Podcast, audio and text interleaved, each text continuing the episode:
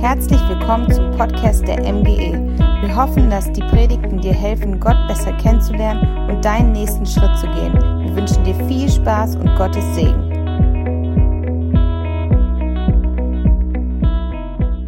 Guten Morgen, schön, dass ihr heute Morgen hier seid. Ähm, ganz herzliches Willkommen auch an alle Online-Zuschauer. Hammer, dass du eingeschaltet hast. Wir hoffen echt, dass es ein Gottesdienst ist, der zu dir spricht und in dem du Gott begegnen kannst. Ja, für alle, die hier gerade im Raum sind, ich glaube, ihr habt auch mitbekommen, wir haben hier eine neue Bühne. Ähm, ja, richtig, richtig gut, auf der man hier laufen kann.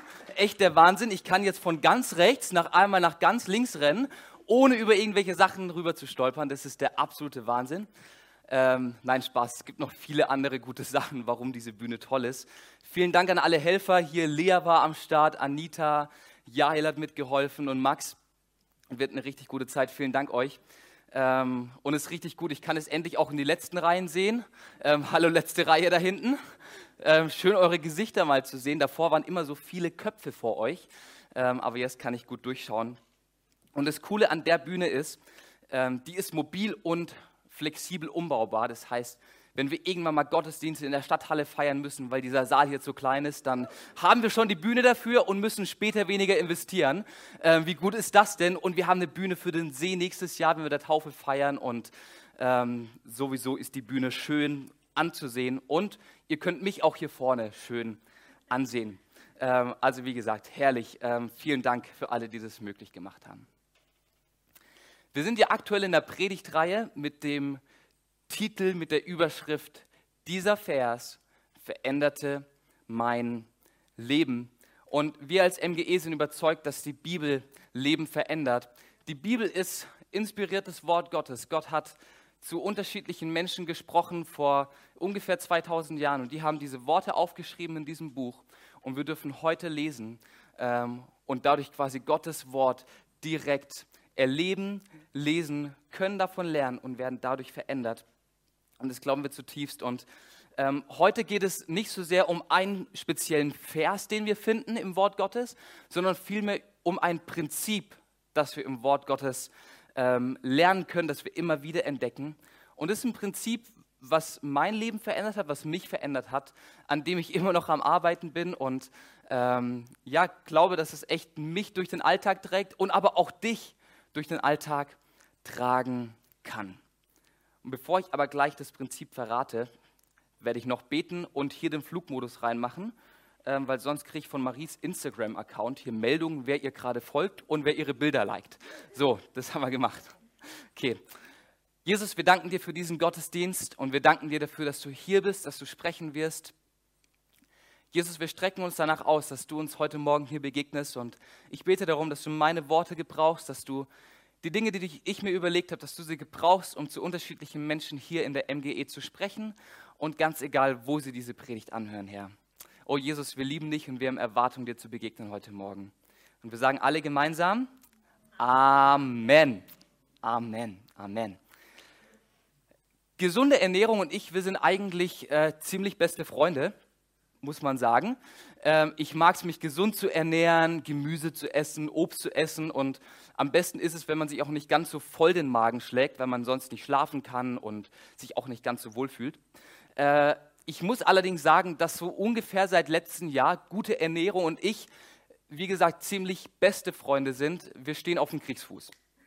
Ähm, und das Ganze ist so gekommen, ähm, Marie und ich, wir haben ja auf dem theologischen Seminar in der Zausen studiert und wie das so am Ende des Studiums ist, darfst du deine Abschlussarbeit schreiben. Das heißt, du sitzt von früh bis spät in der Bibliothek, wälzt dir dicken Bücher und versuchst da irgendwie sinnvolle Gedanken zu finden.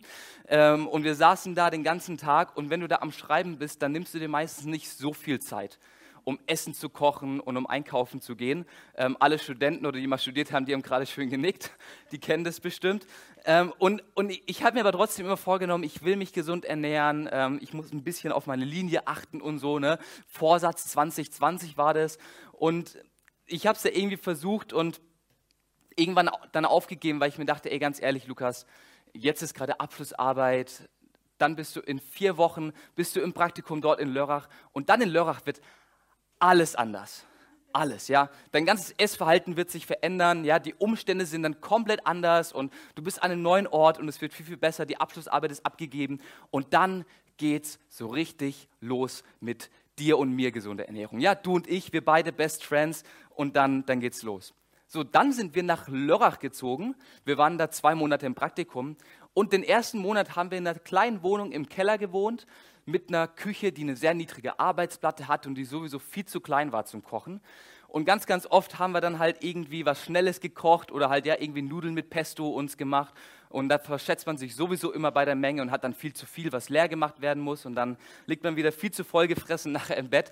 Ähm, und, und dann war irgendwann so mein Denken, okay, gut, Lukas, die vier Wochen in der kleinen Wohnung und danach kommen ja nochmal vier Wochen in der großen Wohnung mit der neuen Küche, mit der schönen Arbeitsplatte, mit dem tollen Backofen. Da macht Kochen dann Spaß. Da haben wir genug Zeit zum Einkaufen. Da können wir zu Fuß hingehen. Gesunde Ernährung und ich, wir erleben die beste Zeit in der neuen Wohnung. Und dann abgewartet so auf die zweite Wohnung, ähm, dann wieder umgezogen und in der zweiten Wohnung, ne, wie es kommt, irgendwie viel gearbeitet, viel zu tun gehabt, von früh bis spät. Und gesunde Ernährung und ich, ähm, haben uns dann verabredet hier in Peine. Ja, ich meine, wenn man sich lange nicht sehen kann, dann kann man sich auch irgendwann später mal verabreden. Und ich dachte dann so, okay, Peine, wir werden dort in neue Wohnung ziehen, neue Küche, neuer Kühlschrank, neues Umfeld, gesunde Ernährung. Ich komme. Ähm, wir haben dann auch ein paar Dates vereinbart, gesunde Ernährung und ich. Aber dann sind auch wieder ein paar Sachen dazwischen gekommen. Ne? Die neue Küche gab es nicht bei Ikea ähm, die Küchenfronten waren nicht lieferbar, die Spülmaschine war nicht vor Ort. Dann mussten wir da fünf Wochen jetzt in der Badewanne spülen. Also wirklich, wirklich schlimme Umstände, um sich gesund zu ernähren. Also ganz ehrlich, ich, ich glaube, ihr könnt mich nachvollziehen, oder? Ähm, und, und, naja, ich, ich nehme mir jetzt vor, wir haben unsere Küche fast fertig. Ab jetzt werde ich mich gesund ernähren, ähm, so Gott will. Ähm, ansonsten verschieben wir unser Date auf später. Und ich glaube, jeder von uns kennt so Situationen, oder? wo irgendwie das Leben uns in unsere gut gemeinten Pläne reinkrätscht und die Umstände zwingen uns dazu, das und jenes zu tun. Irgendwie, naja, wir können ja nicht anders. Wir müssen den Umständen entsprechend handeln. Wir, wir, wir müssen arbeiten mit dem, was wir haben und ähm, das so annehmen, wie es ist. Und, und von solchen Situationen gibt es ja unendlich viel in unserem Alltag. Unendlich viele Situationen, in denen uns die Umstände diktieren, was wir zu tun haben. Also zumindest in meinem Alltag. Ich will es ja nicht sagen, wie es in deinem Alltag ist, aber in meinem Alltag ist es so, dass ganz, ganz oft die Umstände mir vorschreiben, die Umstände mir diktieren, wie ich lebe, wie ich meinen Alltag gestalte und was ich mache mit meiner Zeit. Da ist dann solche Sachen wie, naja, ich wollte ja schon lange anfangen mit Joggen, jetzt regnet es aber schon wieder vier Tage, bis dann die Straßen und die Wiesen trocken sind. Ne? das dauert ja noch. Oder, na, ich will ja morgens in der Bibel lesen, aber mein Wecker klingelt viel zu leise, als dass ich morgens aufstehen kann. Ähm, katastrophal. Oder, na, ich will ja schon längst anfangen zu lesen, aber die, die Bücher, die werden immer in so kleiner Schrift gedruckt. Kann ich auch nichts machen. Oder, naja, wir sind jetzt halt frisch verheiratet, deswegen haben wir nicht so viel Zeit für Familie und für Freunde. Oder, na, ich, ich habe dieses tolle Angebot beim Mediamarkt gesehen und ich weiß ja eigentlich, ich will Geld sparen, aber ich war gezwungen, dieses Geld auszugeben. Oder ich will eigentlich nicht so schlecht drauf sein, aber die Krankheit, die ich schon seit drei Jahren mit mir rumschleppe, die lässt es irgendwie nicht anders zu, als dass ich gereizt bin, dass ich genervt bin und meine Mitmenschen vielleicht nicht ganz so gut behandle, wie ich es gerne will. Und so gibt es die unterschiedlichsten Umstände in deinem und in meinem Leben, die uns irgendwie vorschreiben, wie wir so zu handeln haben. Und mich macht es persönlich so unzufrieden. Ich bin eine Person, ich will gerne Sachen erreichen, ich will, ich will gerne frei sein und mich nicht von irgendwelchen Dingen einschränken lassen und, und begrenzen lassen.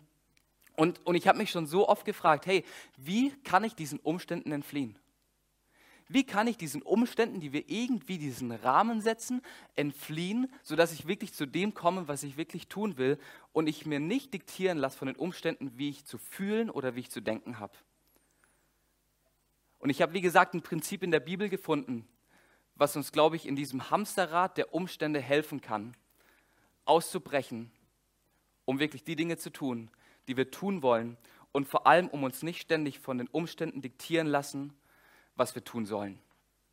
Und ich bin da gerade auf der Reise ein bisschen mit diesem Prinzip. Ähm, glaub mir, ich habe es noch längst nicht raus. Ich habe immer noch Umstände, die mir ins Leben reinkrätschen und die dazu führen, dass ich andere Dinge tue, wie ich eigentlich tun will.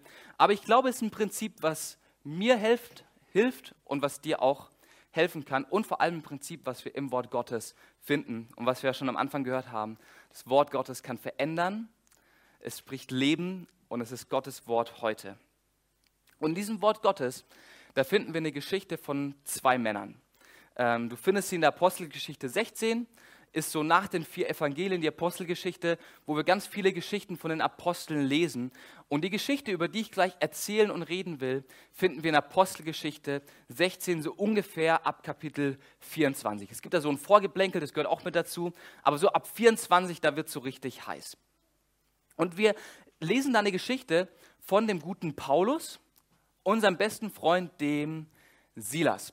Und Paulus und Silas waren in der antiken Welt unterwegs, in Griechenland und der alten Türkei damals und, und in Israel und später auch in Rom und hatten dieses große Anliegen, wir wollen Wort Gottes verkünden, wir wollen das Evangelium in die Welt tragen, wir wollen Je Menschen mit Jesus bekannt machen. Das war ihre Mission. Das war das, was Jesus ihnen aufgetragen hatte.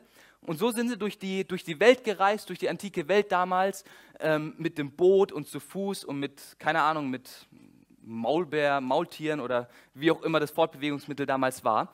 Ähm, und, und, eines Tages kommen sie nach Philippi. Das ist eine ähm, Stadt in Kleinasien, eine römische Kolonie, wo ganz, ganz viele einflussreiche Leute gewohnt haben.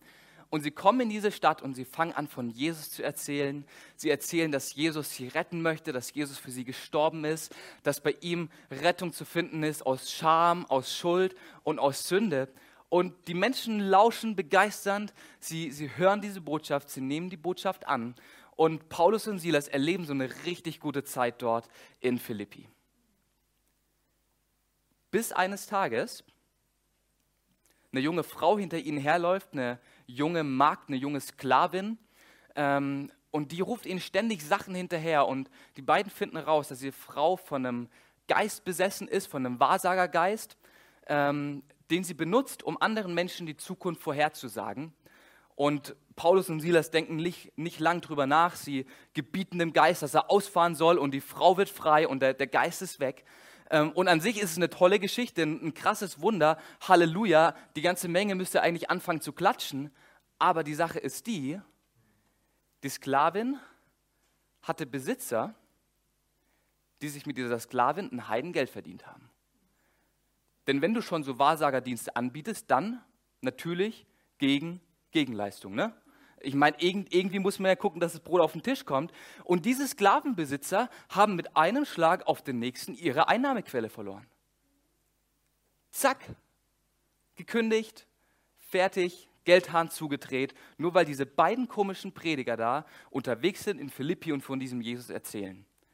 Und die Besitzer dieser Sklavin fangen an, einen riesigen Menschenmob zu sammeln, laufen durch die Stadt, nutzen ihre, ihre Beziehungen, ähm, ne, nutzen ihr Vitamin B und bringen so die ganze Stadt zusammen und so richtig in Aufruhr. Die Stadt ist am Kochen und die ganze Stadt bringt Paulus und Silas gemeinsam vors Gericht. Und vor dem Gericht werden sie dann angeklagt und es wird behauptet, die, ähm, die bringen uns irgendwelche Praktiken bei, die gegen das römische Recht sind und die wollen, dass wir das und das machen und ähm, das und das und falsche Zeugen werden aufgerufen. Und Paulus und Silas sind relativ ruhig, was dazu führt, dass sie ohne Gerichtsurteil verurteilt werden.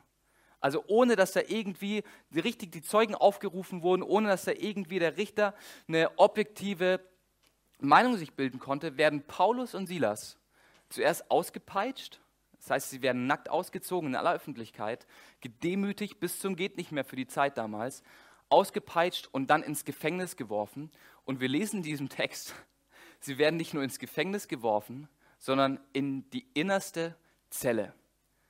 Also quasi ins allerletzte Loch.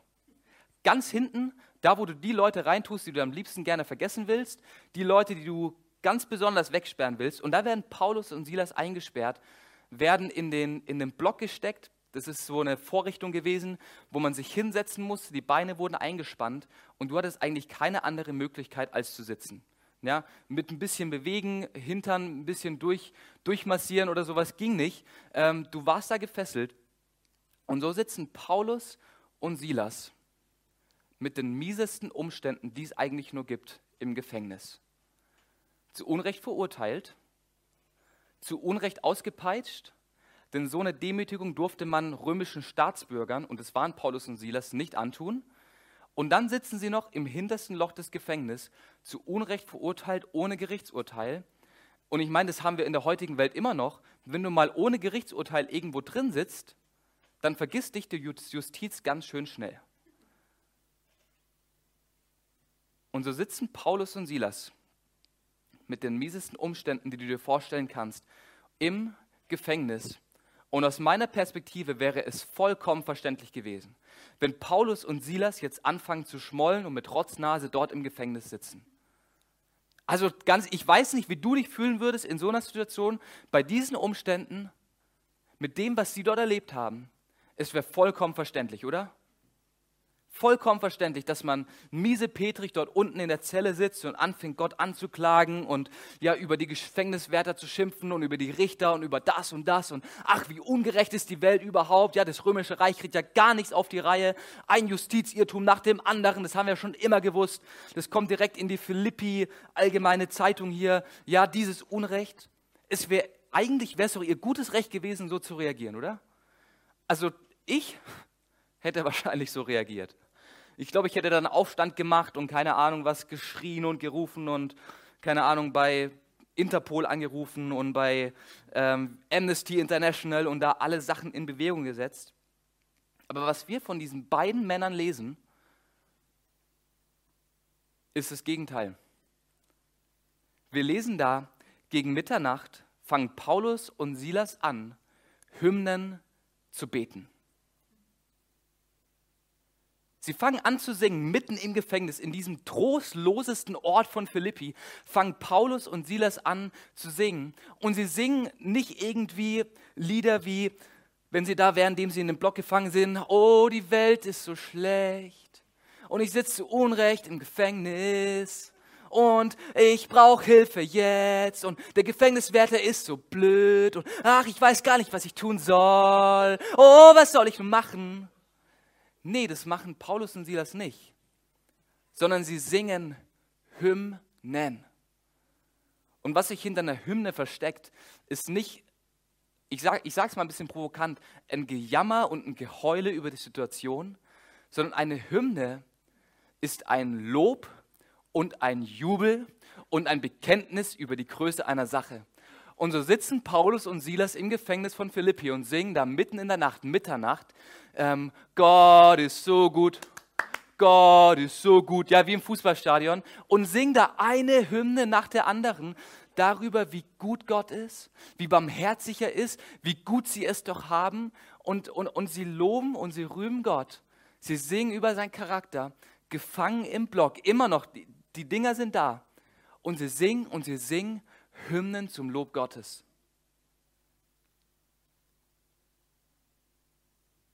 Mitten in diesen miesen Umständen, am trostlosesten Ort von Philippi, sind diese beiden Männer da. Also ich weiß nicht, wie ich mir das vorstellen soll. Die beiden sitzen da nebeneinander und singen Hymne um Hymne. Und ich weiß nicht, wie lange sie gesungen haben, aber was wir dann lesen, ist folgendes. Es passiert ein Erdbeben die, Berbe, die Erde fängt an zu beben, die Gefängnistüren gehen auf, der Block springt auf und von allen Gefangenen werden die Fesseln frei. Und man könnte es irgendwie sagen, das ist das größte Wunder der Geschichte. Ja, sie singen die Hymnen und, und die, die, die, die Gefängnistüren gehen auf und die Fesseln von allen Gefangenen werden irgendwie, ne, keine Ahnung, rosten innerhalb von einer Sekunde weg oder sowas. Und eigentlich ist ja das das Wunder der Geschichte, oder? Das ist das Wunder. Das Erdbeben kommt, Gott greift ein, er sieht Paulus und Silas in der Not und er begegnet ihnen und, und ändert ihren Umstand. Aber was für mich das Wunder in dieser Geschichte ist, Paulus und Silas haben nicht angefangen, die Hymnen zu singen, als sie das Wunder erlebt haben, sondern mitten in den Umständen. Für mich ist es das größte Wunder, wie Paulus und Silas da mitten im Gefängnis entgegen der Umstände angefangen haben zu singen und Gott zu loben für das, wer er ist und für das, was er tut. Weil sie sich nicht von den Umständen bestimmen haben lassen, sondern sich für ein Verhalten ganz bewusst entschieden haben. Sie haben sich nicht von den Umständen diktieren lassen, wie sie jetzt zu handeln irgendwie sollen oder sowas, sondern sie haben sich für ein Verhalten ganz bewusst entschieden. Und das Wunder mit dem Erdbeben ist für mich in dieser Geschichte ehrlich gesagt erstmal zweitrangig. Das, da kommt dann später eine zweite Sache dazu, aber für mich ist das erste große Wunder das, dass sie entgegen der Umstände gehandelt haben und sich nicht von den Umständen irgendwie haben diktieren lassen, was sie tun sollen. Und das Prinzip, was ich dir heute Morgen mitgeben möchte, was ich mir irgendwie schon seit ein paar Monaten immer wieder sage und ähm, was mir wirklich hilft, hilft in meinen Umständen, ganz egal wie sie sind, ist folgendes. Mach nicht deine Umstände verantwortlich, sondern nutze die Kraft der Einstellung. Mache nicht deine Umstände verantwortlich, sondern nutze die Kraft der Einstellung. Ich meine, das Leichte wäre zu sagen, da Paulus und Silas, die Umstände sind so und so, na, dann sitze ich halt schmollen im Gefängnis. Die Umstände sind so und so, deswegen verhalte ich mich so. Aber die beiden haben die Kraft der Einstellung genutzt und sich nicht von ihren Umständen diktieren lassen. Und es gibt einen, ein britischer Theologe und Autor, Charles Swindle heißt er, äh, wie auch immer man das ausspricht, und er hat folgenden Satz geprägt. Unser Leben besteht zu 10% aus den Dingen, die uns passieren und zu 90 Prozent daraus, wie wir reagieren. Unser Leben besteht zu 10 Prozent aus den Dingen, die uns passieren und zu 90 Prozent, wie wir darauf reagieren. Wenn das hier dein Leben ist, wenn das deine 100 Prozent sind, dann sind das die Dinge, die dir passieren. Eine finanzielle Not, du verlierst deinen Job, jemand Geliebtes aus deiner Familie stirbt, eine harte Krankheit oder was auch immer. Und ja, das sind bedeutende 10% deines Lebens. Das sind schwere Schicksalsschläge auf jeden Fall. Die darf man nicht herunterspielen und es ist nicht leicht einfach zu sagen, ja, ignoriere die Umstände, ignoriere die 10%. Aber was ich dir heute Morgen sagen will, ist, es sind nur 10%.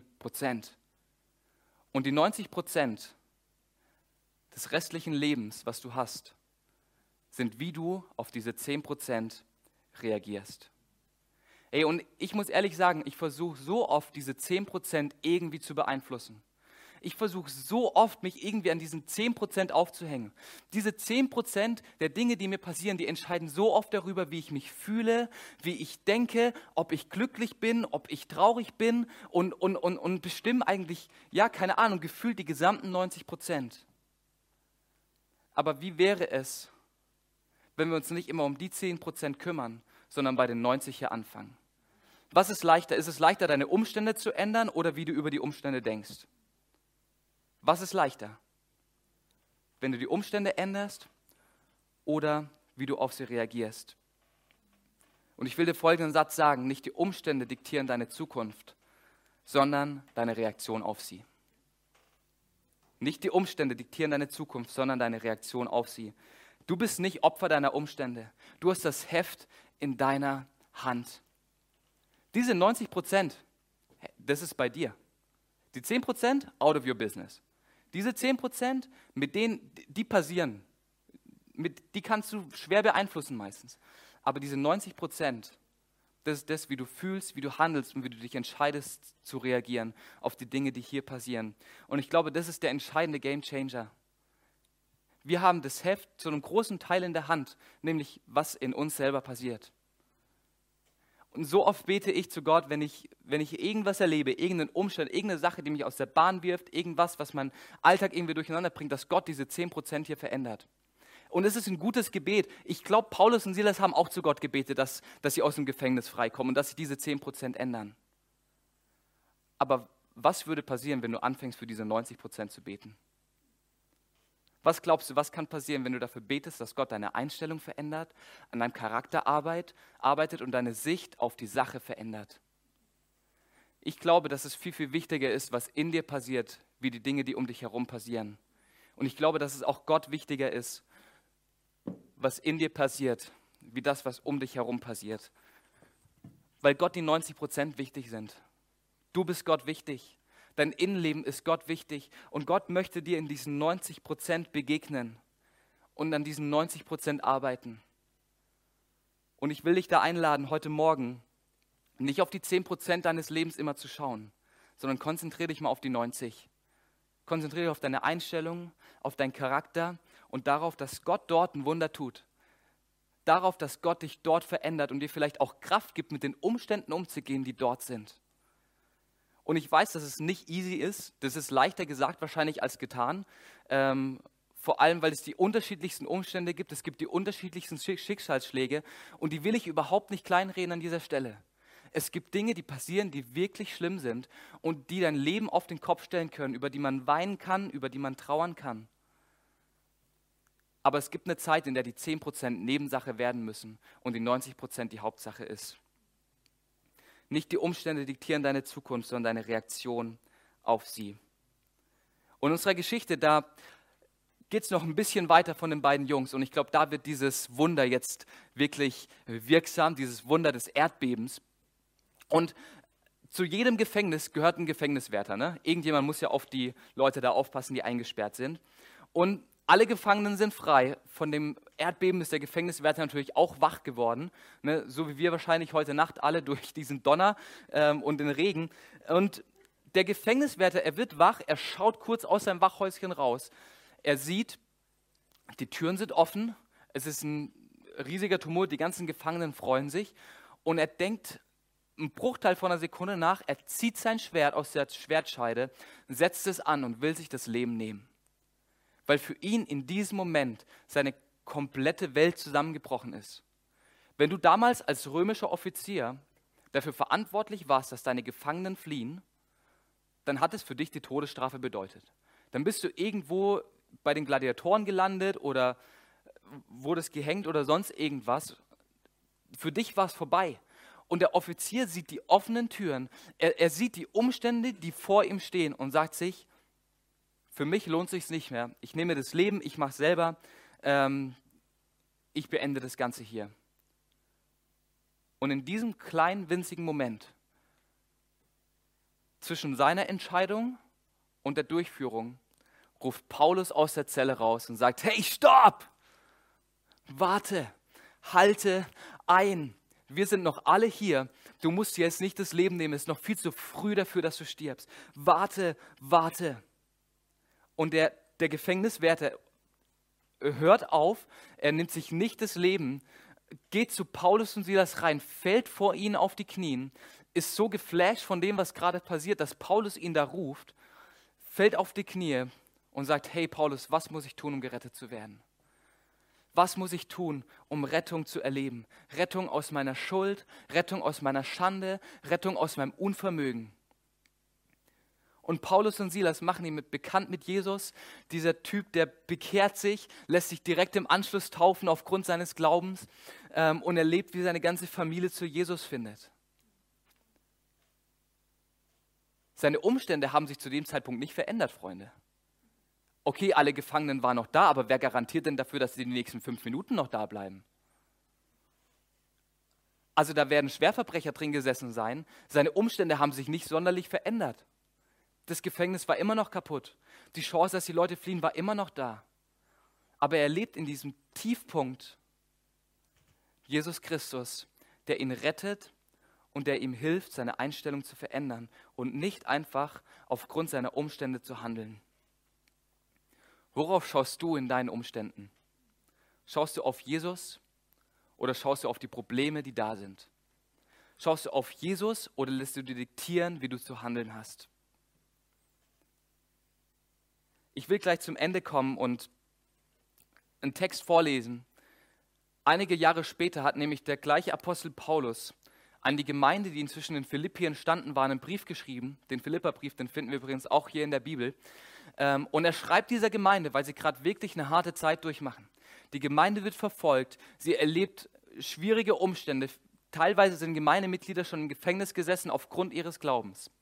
Und Paulus schreibt ihnen den Philipperbrief als eine Ermutigung und sagt ihnen, hey Philippa, bleib dran, es lohnt sich. Ganz egal, wie schwierig die Umstände sind, ganz egal, wie widrig es auch aussieht, es lohnt sich, dran zu bleiben. Und er schreibt ihnen dann in Philippa 4, Vers 4, diese berühmten Verse, die, ja, die ich schon lange gehört habe, aber heute echt ja, sich für mich noch mal ein bisschen wirksamer gestalten. Und da heißt es in Philippa 4, ab Vers 4. Und ihr müsst im Hinterkopf behalten, die Gemeinde in Philippi, ihr müsst im Hinterkopf behalten, ähm, Paulus, der in Philippi im Gefängnis gesessen hat, und er schreibt der Gemeinde folgende Verse. Freut euch, was auch immer geschieht. Freut euch darüber, dass ihr mit dem Herrn verbunden seid. Und noch einmal sage ich euch, freut euch. Seid freundlich im Umgang mit allen Menschen. Ihr wisst ja, dass das Kommen des Herrn nahe bevorsteht. Macht euch um nichts Sorgen. Wendet euch vielmehr in jeder Lage mit Bitten und Flehen und voll Dankbarkeit an Gott und bringt eure Anliegen vor ihn. Und dann kommt Vers 7. Dann wird der Frieden Gottes, der weit über alles Verstehen hinausreicht, über euren Gedanken wachen und euch in eurem Innersten bewahren. Euch, die ihr mit Jesus Christus verbunden seid. Dann wird der Frieden Gottes, der weit über alles Verstehen hinausreicht, über euch wachen. Ich finde, das ist so eine Hammerzusage. Der Frieden Gottes kommt nicht in dein Leben, wenn sich die Umstände verändert haben. Der Frieden Gottes kommt nicht in dein Leben, wenn das Leben rosa, rot und regenbogenfarben ist. Wenn alles glatt läuft und das Leben irgendwie geradeaus geht, ohne, ohne Hindernisse, ohne Schwierigkeiten. Der Frieden Gottes kommt, wenn du dich nach ihm ausstreckst, wenn du dich nach Beziehung zu ihm sehnst, dann kommt der Frieden Gottes in dein Leben. Der Frieden Gottes ist ein Resultat dessen, dass wir unsere Gedanken nicht auf unsere Umstände lenken, sondern auf unseren Retter, auf unseren Erlöser, Jesus Christus. Der Friede Gottes kommt, wenn wir voller Bitten und Flehen und voller Dankbarkeit zu Gott beten und ihm begegnen. Und ich glaube, das ist das Prinzip, wie wir in jeder Situation uns nicht von den Umständen diktieren lassen können, sondern uns auf unsere Einstellung einschießen und somit durchs Leben kommen.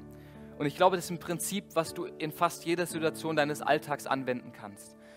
Sei es in wirklich herausfordernden Situationen, in schweren Schicksalsschlägen oder sei es in ganz banalen alltäglichen Dingen, dass du dich gesund ernähren willst, aber ständig die Umstände verantwortlich machst.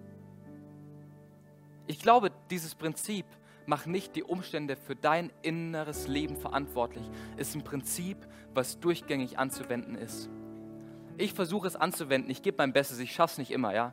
Ähm, ich bin ein ganz normaler Mensch und ich glaube, wenn du versuchst, dieses Prinzip anzuwenden, dann wird es dir genauso gehen.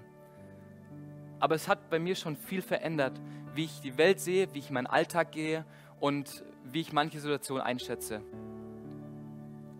Mach nicht die Umstände verantwortlich, sondern nutze die Kraft der Einstellung. Such den Frieden, den Jesus schenken kann, indem du auf ihn schaust und dankbar wirst für das, was du schon hast. Fang bei diesen 90 Prozent an. Die 10 Prozent sind Gottes Sache.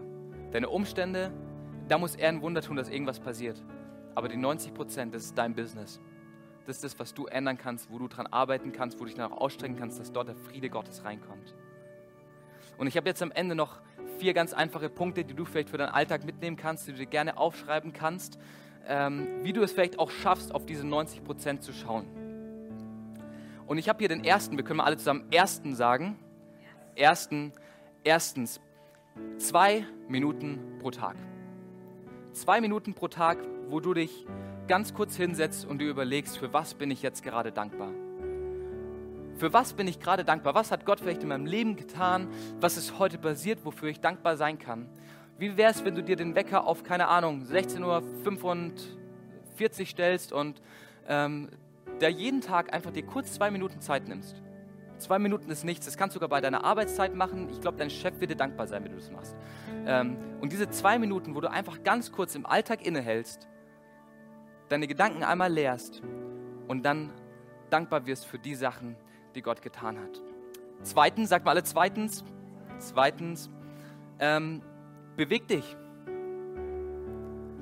Es ist wissenschaftlich nachgewiesen, ich habe es leider die Studie, nicht hier, den Link zu der Studie, aber das, wenn man sich regelmäßig bewegt und drei bis viermal in der Woche einen kurzen Spaziergang macht, dadurch dein Blutkreislauf ange, angestoßen wird, was dazu führt, dass Endorphin ausgeschüttet wird, was wiederum dazu führt, dass du ein bisschen positiver die Welt siehst und deine Umstände siehst. Und ich habe das diese Woche mal ausprobiert. Ich war diese Woche, glaube ich, drei oder viermal spazieren über den Peiner Friedhof.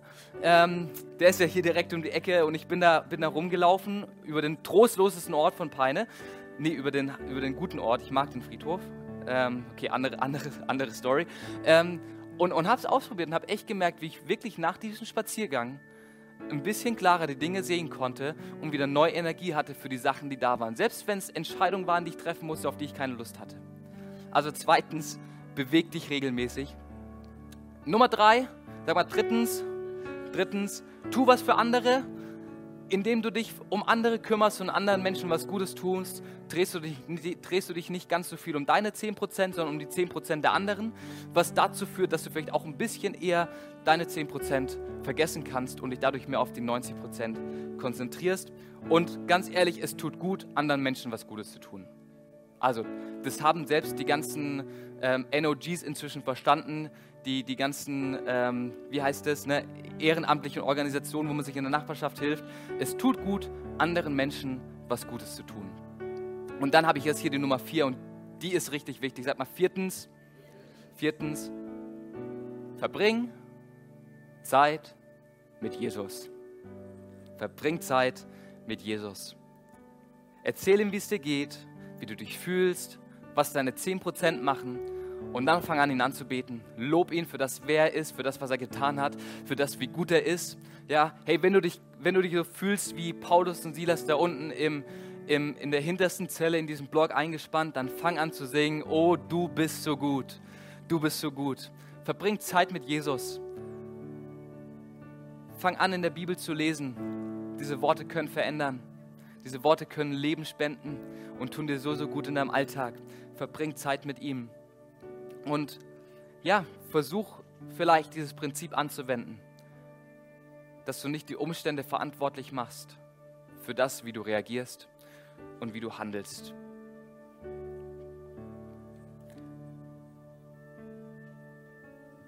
Wenn du heute Morgen hier bist und diesen Jesus noch nicht kennst, wenn du heute Morgen hier bist und irgendwie diesen Gottesdienst besuchst und dir so denkst, ja, richtig cool, ich will diesen Jesus gerne kennenlernen, der mir Frieden schenken kann, der, der, der, meine, der meine Umstände kennt und mir in meinen Umständen begegnet, dann möchte ich dich heute Morgen einladen, einen Schritt auf Jesus zuzumachen. Jesus wartet auf dich, er liebt dich, er hat am Kreuz alles für dich gegeben. Er hat alles dafür gegeben, damit du in Gemeinschaft mit ihm sein kannst, damit du Tschüss Umstände sagen kannst, damit du Tschüss Schuld, Tschüss Schande, Tschüss Sünde sagen kannst. Und ich möchte uns einladen, dass wir ganz kurz die Augen schließen. Einfach aus Gründen der Privatsphäre. Und wenn du heute Morgen hier bist und diese Entscheidung treffen möchtest, wenn du Ja sagen möchtest zu, zu diesem Jesus, von dem es heißt, dass Gott so sehr die Welt geliebt hat, dass er seinen einzigen Sohn gab, damit jeder, der an ihn glaubt, ewiges Leben hat. Wenn du an diesen Jesus glauben möchtest und dieses ewige Leben, was er schenken will, annehmen möchtest, dann darfst du mir sehr, sehr gerne ein Handzeichen geben und dann will ich für dich beten.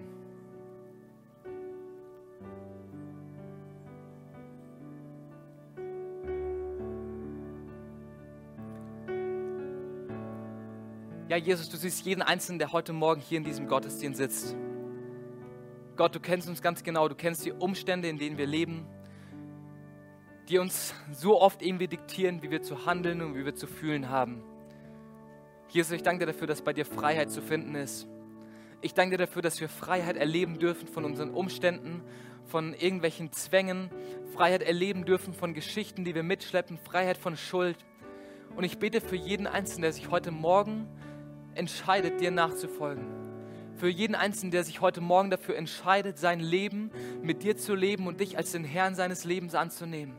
Dass du ihm begegnest und ihm diese Freiheit und diesen Frieden Gottes schenkst, Herr Jesus, von dem es in deinem Wort heißt, dass du ihn schenken möchtest und dass er größer ist als jedes menschliche Verstehen, Herr. Gott, gehst du deinen Frieden aus. Begegne du jedem einzelnen Menschen, Herr. Papa, ich bete für die Woche, die es vor uns liegt.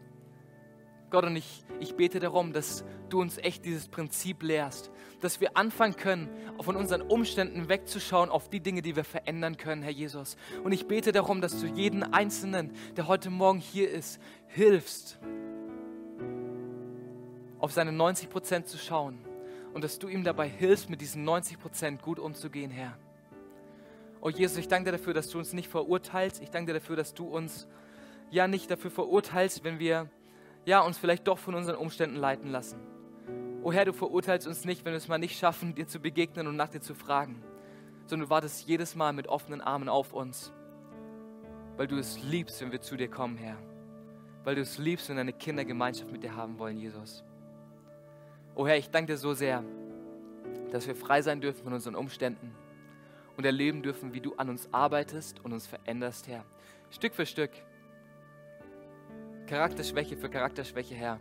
Ich danke dafür, dass du ja geduldig mit uns bist und dass du mit jedem Einzelnen hier gehst und bei ihm bist. Und die ganze Gemeinde sagt Amen. Amen.